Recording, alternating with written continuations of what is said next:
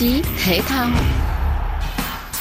Như vậy là cuối cùng thì nước Anh cũng đã ra khỏi Liên hiệp châu Âu một cách chính thức từ ngày mùng 1 tháng 2. Một thời kỳ mới đang mở ra với rất nhiều thay đổi về các quy chế trong mối quan hệ tương lai của Anh quốc trên mọi lĩnh vực với châu Âu và với thế giới trên mọi lĩnh vực. Bóng đá Anh cũng đang đứng trước những thách thức lớn của một kỷ nguyên mới đầy biến động. Với việc Vương quốc Anh ra khỏi Liên hiệp châu Âu, giải vô địch quốc gia bóng đá Anh Premier League đang bị đặt ở ngã ba đường nếu như Premier League là giải đấu sinh lợi nhất châu Âu vượt ra ngoài phạm vi thể thao và trở thành một ngành giải trí được theo dõi nhiều nhất thế giới. Trước hết là nhờ sự đóng góp của cầu thủ đến từ khắp nơi trên thế giới. Hơn 330 cầu thủ nước ngoài hiện đang chơi cho 20 câu lạc bộ của giải ngoại hạng Anh, tức là chiếm đến 65% quân số của Premier League. Đa số các cầu thủ ngoại nói trên đến từ các nước trong Liên Âu, được hưởng quy chế cộng đồng chung. Khi mà nước Anh còn là thành viên của Liên hiệp châu Âu, họ chơi bóng ở Anh mà không cần phải xin giấy phép lao động trên cơ sở các quy định chung về tự do lưu thông tài sản cũng như con người. Nhưng từ giờ trở đi, khi Brexit đã thành hiện thực thì ván bài sẽ thay đổi. Các cầu thủ không phải là người Anh sẽ phải xin giấy phép lao động. Các thủ tục pháp lý cũng như tiêu chí để có giấy phép được chơi bóng ở Anh rất khắt khe và phức tạp – các cầu thủ muốn chơi bóng ở Anh phải chứng minh họ không chiếm chỗ trên thị trường lao động của các cầu thủ Anh và họ phải là những cầu thủ từng có một số lần nhất định khoác áo đội tuyển quốc gia của nước mình, hoặc họ phải đạt được một giá trị ở mức nào đó trên thị trường chuyển nhượng. Bên cạnh đó thì Liên đoàn bóng đá châu Âu UEFA cũng có những quy định trong một trận đấu chỉ có 5 cầu thủ bên ngoài Liên hiệp châu Âu được đăng ký thi đấu. Trước đây, các cầu thủ thuộc Liên hiệp đến Anh chơi bóng đều được coi là các cầu thủ nội – Quy chế này từng cho phép các câu lạc bộ như Arsenal hay Manchester City có lần tung ra sân đội hình xuất phát không có cầu thủ Anh nào. Tình trạng này giờ đây chấm dứt.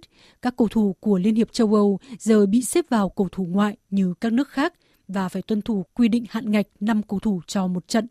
Những thay đổi như vậy sẽ làm đảo lộn nhân sự của các câu lạc bộ và ảnh hưởng không ít tới chất lượng của Premier League, giải đấu bóng đá hấp dẫn nhất hành tinh và kiếm tiền nhiều nhất thế giới. Giải vô địch quốc gia bóng đá Anh là giải đấu được truyền hình rộng rãi nhất thế giới với những khoản tiền bản quyền truyền hình khổng lồ. Làm sao có thể thích nghi được với vấn đề hạn chế tự do di chuyển của người lao động nảy sinh cùng với Brexit mà vẫn không làm ảnh hưởng đến chất lượng thi đấu của các câu lạc bộ. Đó là một lưỡng nan. Đến giờ các định chế quản lý bóng đá của xứ sở sương mù vẫn chưa tìm được giải pháp chừng nào mà chính quyền Anh chưa ấn định được quy định mới về chế độ di dân. Các nhà quan sát bóng đá Anh đều cho rằng thương hiệu Premier League được xây dựng từ cơ sở tự do lưu thông đi lại và đặc tính hội nhập tứ xứ các nguồn lực.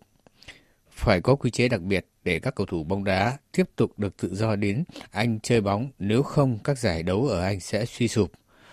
Cần phải biết là doanh thu của Premier League là 5,4 tỷ euro trong năm 2018, bỏ xa tất cả các giải đấu khác ở châu Âu và cũng là nơi thu hút hầu hết các cầu thủ tài năng nhất các làng bóng lớn châu Âu. Bị thiếu đi một phần lực lượng, các cầu thủ giỏi nhất châu Âu, Premier League chắc chắn sẽ gặp khó khăn khi thương lượng các hợp đồng tài trợ béo bở và bản quyền truyền hình. Khoản tiền này chiếm tới 40% thu nhập của ba chục câu lạc bộ chuyên nghiệp giàu nhất nước Anh.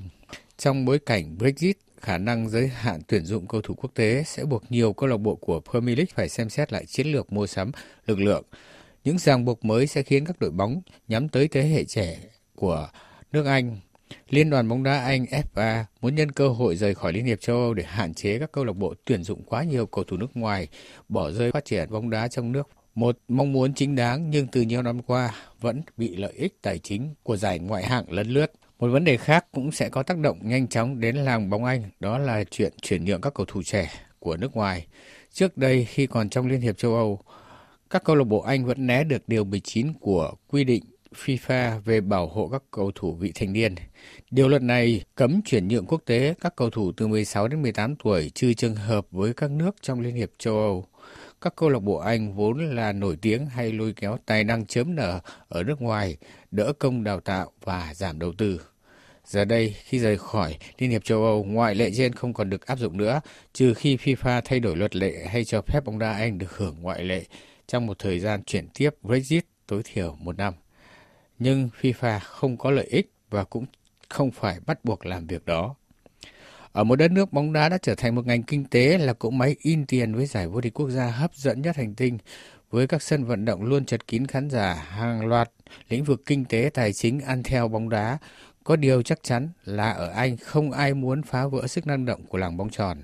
Đàm phán cho những ngoại lệ của bóng đá Anh liệu có trong chương trình thương lượng hậu Brexit giữa London và Bruxelles.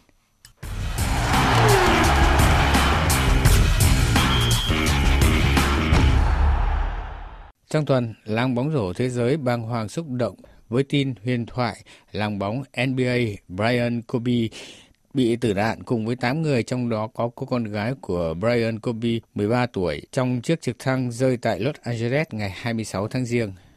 Brian Kobe 41 tuổi là một trong những cầu thủ huyền thoại của bóng rổ Mỹ. Anh đã chơi 20 mùa bóng cho Los Angeles Lakers và mang về cho câu lạc bộ này 5 danh hiệu vô địch. Brian Kobe cũng giành hai huy chương vàng Olympic với đội tuyển Mỹ vào năm 2008 và 2012. Năm 2016, Kobe giải nghệ thể thao làm kinh doanh và sản xuất điện ảnh và cũng đã từng đoạt giải Oscar với bộ phim hoạt hình ngắn Dear Basketball. Thông tin Brian Kobe tử nạn đã gây một làn sóng xúc động khắp thế giới từ trong làng bóng rổ đến người hâm mộ qua tới các nhà chính trị và giới nghệ thuật giải trí. Thông tin viên Eric DeSan từ Los Angeles ghi lại cảm xúc ở California trước tin huyền thoại Brian Kobe ra đi. Los Angeles, America, and the whole wide world lost a hero. La Californie s'est réveillée avec cette image la Một veille à hình Los ảnh xúc Angeles động de la tại Los Angeles, nữ ca sĩ Alicia Keys mở màn buổi lễ trao giải thưởng Grammy bằng phát biểu tưởng Los nhớ đến Kobe États-Unis Bryant. et le Tất cả monde chúng ta vô cùng buồn bởi vì Los Angeles, nước Mỹ và thế giới đã mất đi một người anh hùng. Diva âm nhạc Mỹ đã bày tỏ như vậy trước khi cất tiếng hát tưởng niệm huyền thoại. It's so hard to say goodbye to what we had. The good times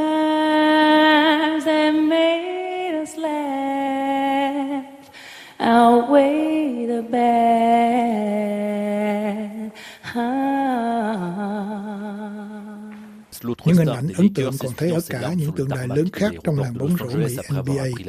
Đó là hình ảnh vô cùng xúc động của LeBron James, ngôi sao khác trong đội bóng rổ Lakers đang lao nước mắt khi vừa bước xuống máy bay tại sân bay Los Angeles 41 ans thì được tin người bạn lớn của mình thiệt mạng trong vụ tai nạn trực thăng.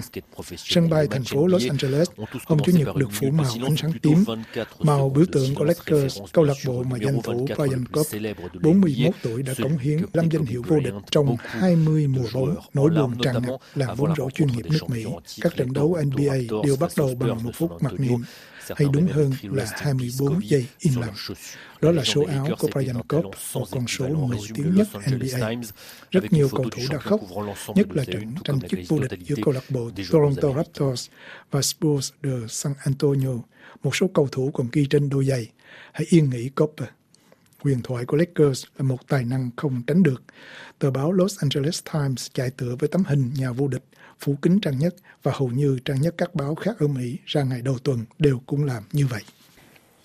And now take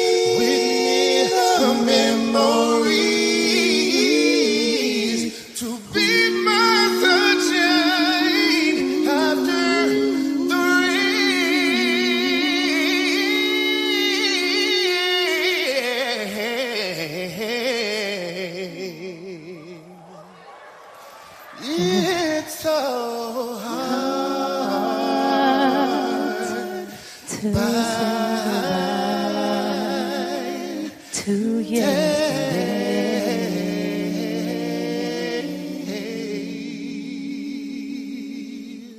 Chương trình thể thao của chúng tôi hôm nay xin tạm dừng tại đây. Hẹn gặp lại quý vị trong chương trình tuần tới.